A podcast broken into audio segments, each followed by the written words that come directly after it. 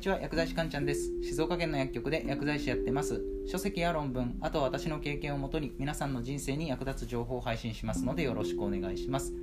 さて今日のテーマですが肥満にならないために必要な体のある機能ということでお話をしていきます。ダイエットを頑張っているけどお腹が空いちゃってついカロリーの高いもの食べちゃうんだよね。っていった。こういった話よく聞きますよね。まあ一見どこにでもあるような話な気がしますがこれには、えー、体のある機能が正常に働いていないっていう可能性があるんですね。実はこの体のある機能を正常に働かせることで不必要な食事を取らずに済んで、ダイエットなら効率よく行えるしさらにはダイエット後も、太りにくい体を、手に入れることができます。この体のある機能は、え健康な生活を送るためには、え必ず知っておくべきなので、え今日お話ししていきますね。では早速ですがその肥満にならないための、えー、必要な、えー、体のある機能というのはズバリ代謝柔軟性です。代謝柔軟性。ん？何それ？って感じですよね。代謝柔軟性とは何か、えー、お話ししていきますね。で、人間っていうのはエネルギー源に、主に糖質と、脂質の2種類があるんですね。この2種類を2種類のエネルギー源を、えーと、切り替える能力っていうのが、え代謝柔軟性です。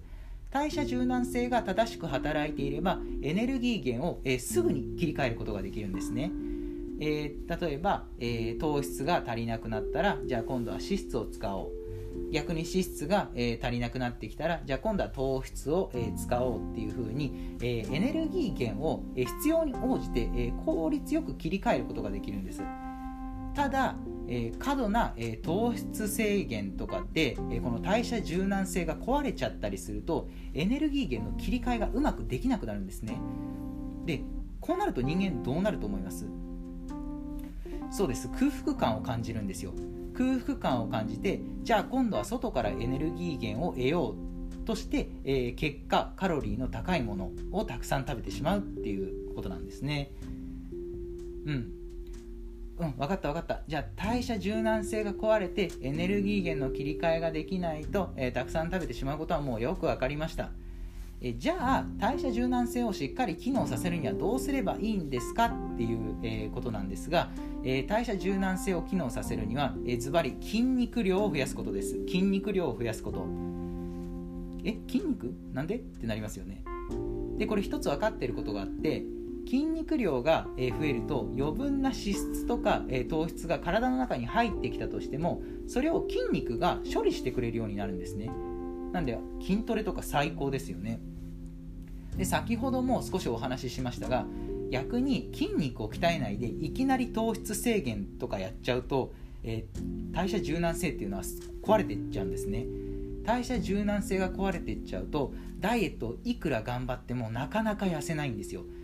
なので長年ダイエットしてるけどなかなか痩せないなっていう人は、えー、多くの場合この代謝柔軟性が壊れている可能性が高いです。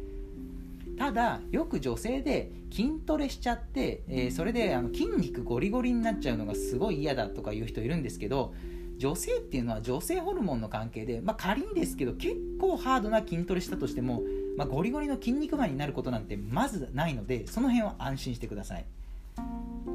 じゃあまとめですね、えー、丸1効率よくダイエットしたり、えー、太りにくい体を目指すならエネルギー源を切り替える機能である代謝柔軟性をしっかり機能させることが重要である。2つ目代謝柔軟性を機能させるには筋トレなどで筋肉量を増やすことが重要である。では今日の内容は以上ですね。いかがだったでしょうか。あなたの人生がグッドライフになりますように薬剤師かんちゃんでした。また次回もお会いしましょう。さようなら。